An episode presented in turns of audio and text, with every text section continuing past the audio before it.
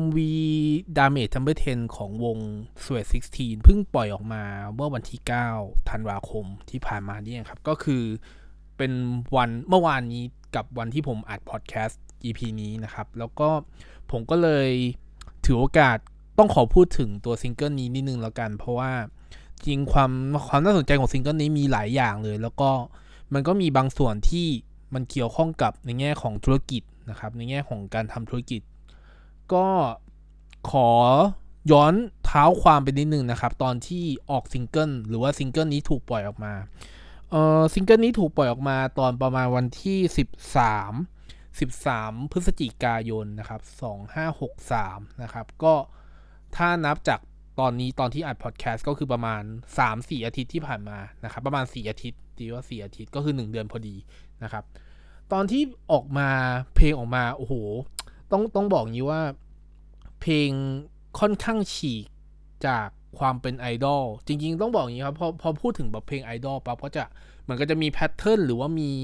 ซาวที่มันเป็นเอกลักษณ์ของความเป็นไอดอลแต่ว่า Damage Number Ten เนี่ย มันรู้สึกถึง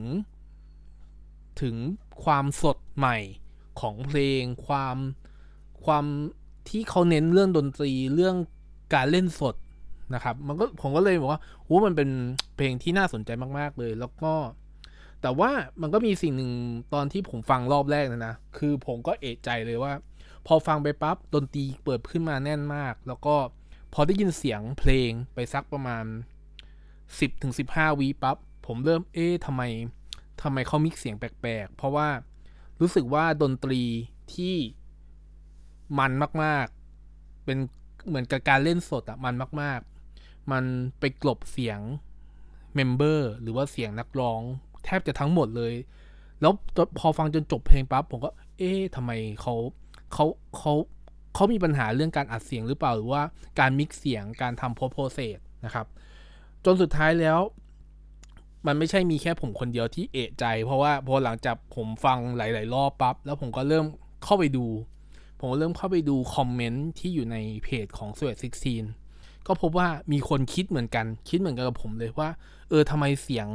เสียงนักร้องนะครับ เสียงร้องถึงเบาขนาดนี้นะครับ บางคนก็บอกว่า บางคนก็บอกว่าเออเสียงมันโอเค แล้วแต่ว่าสำหรับผมเองอะ่ะผมยังรู้สึกว่าเสียงมันเบามากๆ แล้วเสียงดนตรีกบเป็นแทบจะทั้งหมดเลยนะครับ ด้วยเหตุนี้มันจึงมีคอมเมนต์ขึ้นมาหนึ่งคอมเมนต์ครับ ซึ่ง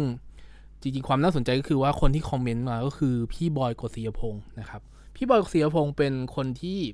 เป็นทีมหรือว่าเป็นส่วนหนึ่งที่ดูแลเพลงนี้โดยเฉพาะนะครับ ก็ดูแลเพลงตัว Damage Number 10 นะครับ พี่บอยก็เข้ามาคอมเมนต์นะครับ เข้ามาเก็บ feedback ของคนที่มาคอมเมนต์ซึ่งผมจริงๆผมไม่ได้ไปคอมเมนต์นะ แต่ว่ามันมีคนอื่นที่คอมเมนต์ในลักษณะที่ผมคิดอยู่แล้ว เขาก็พี่บอยก็บอกว่าเออเดี๋ยวเขาเขารับทราบเรื่องนี้แล้วแล้วเขาก็จะไปจัดการนะครับเขาจะไปจัดการปล่อยเพลง หรือว่าทำเพลงขึ้นมาอีกเวอร์ชันหนึ่งขึ้นมา เขาเลือกที่จะทำอีกเวอร์ชันหนึ่งขึ้นมา เนื่องจากว่าเขาอยากเก็บ จริงๆเขามีเหตุผลครับว่าทำไมถึงทำไมถึงใช้วิธีการมิกซ์เสียงโดยที่แบบเออเราทำให้เรารู้สึกว่ามันเสียงดนตรีมันกลบเสียงนักร้องไปหมด ก็เพราะเขาต้องการให้รู้ให้รู้สึกว่าตอนฟังเพลงจริง ๆอะ่ะมันจะเป็นเสียงดนตรีอะ ล้อมล้อมคนฟังไว้อยู่ก็คือพี่บอยพยายามอธิบายว่ามันจะรู้สึกมันมาก ๆ เมื่อเมื่อเราฟังในหูฟัง หรือว่าฟังด้วยเครื่องเสียงที่มีคุณภาพพอสมควรนะครับ แต่แต่กันนั้นแล้วก็พี่บอยก็รับทราบเรื่องปัญหานี้ แล้วก็รับปากครับในในตัวในตัว Facebook คอมเมนต์นะครับว่าเขาจะกลับไปทำอีกเวอร์ชันหนึ่งขึ้นมา ให้ให้กับคนที่เป็นแฟน s w e t 16หรือว่าแม้กระทั่ง คนที่เข้ามาคอมเมนต์ก็ตามนะครับ ซึ่งหลังจากนั้นประมาณ 10 วันนะครับ พี่บอยก็ปล่อยตัวเพลง d a b a g e Number 10 อีกเวอร์ชันหนึ่งขึ้นมา ซึ่งพี่บอยใช้ชื่อว่า d a b a g e Number 10 Fan Requested Mix ซึ่งก็หมายถึงว่า original keep ไว้อยู่ แต่ว่ามีอีกเวอร์ชันหนึ่งขึ้นมาที่มีการจูน มีการปรับเสียงร้องให้มีความชัดเจนขึ้น ให้ได้ยิน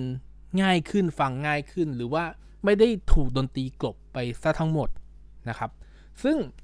เอาส่วนตัวนะ ตอนผมฟังเวอร์ชั่นที่เป็น original ที่แบบมีการคอมเมนต์กันหรือว่าเสียงกลบอะฟังแรกๆอะก็จะรู้สึกว่ามันเสียงดนตรีมันกลบมาก แต่ว่าพอเราฟังไปเรื่อยๆปั๊บเราก็จะเริ่มรู้สึกว่าเออมันก็กำลังพอดีพอดีนะ มันไม่ได้แบบ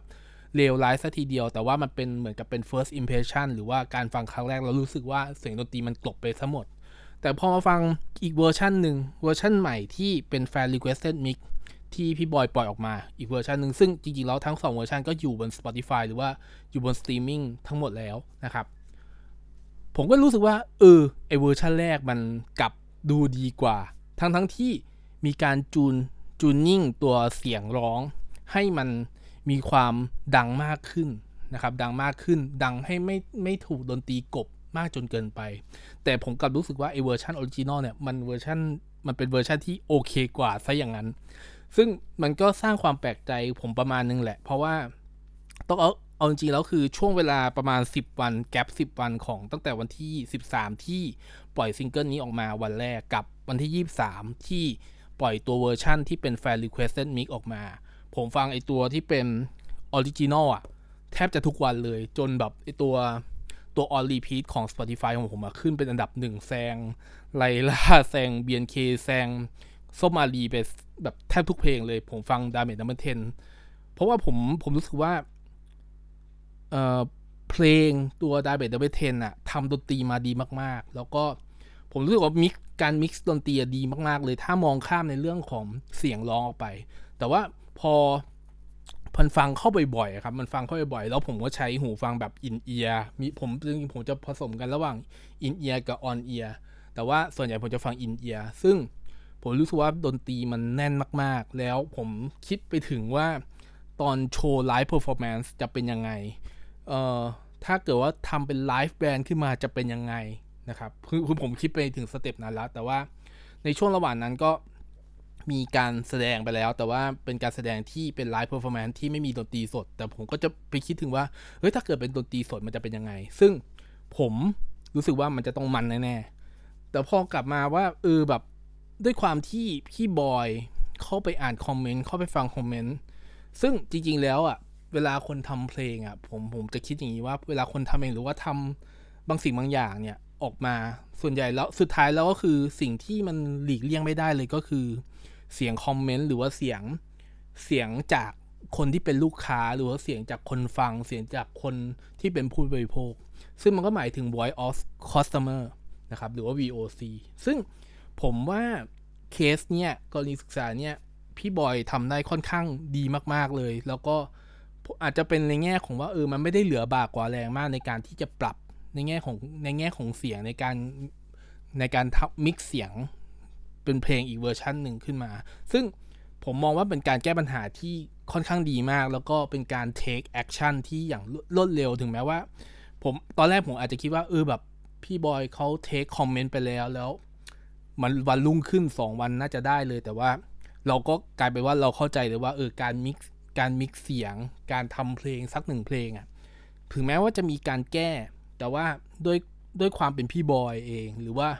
ด้วยคุณภาพที่เขาอยากจะควบคุมดังนั้นอะ่ะ มันก็เลยทำให้รู้สึกว่า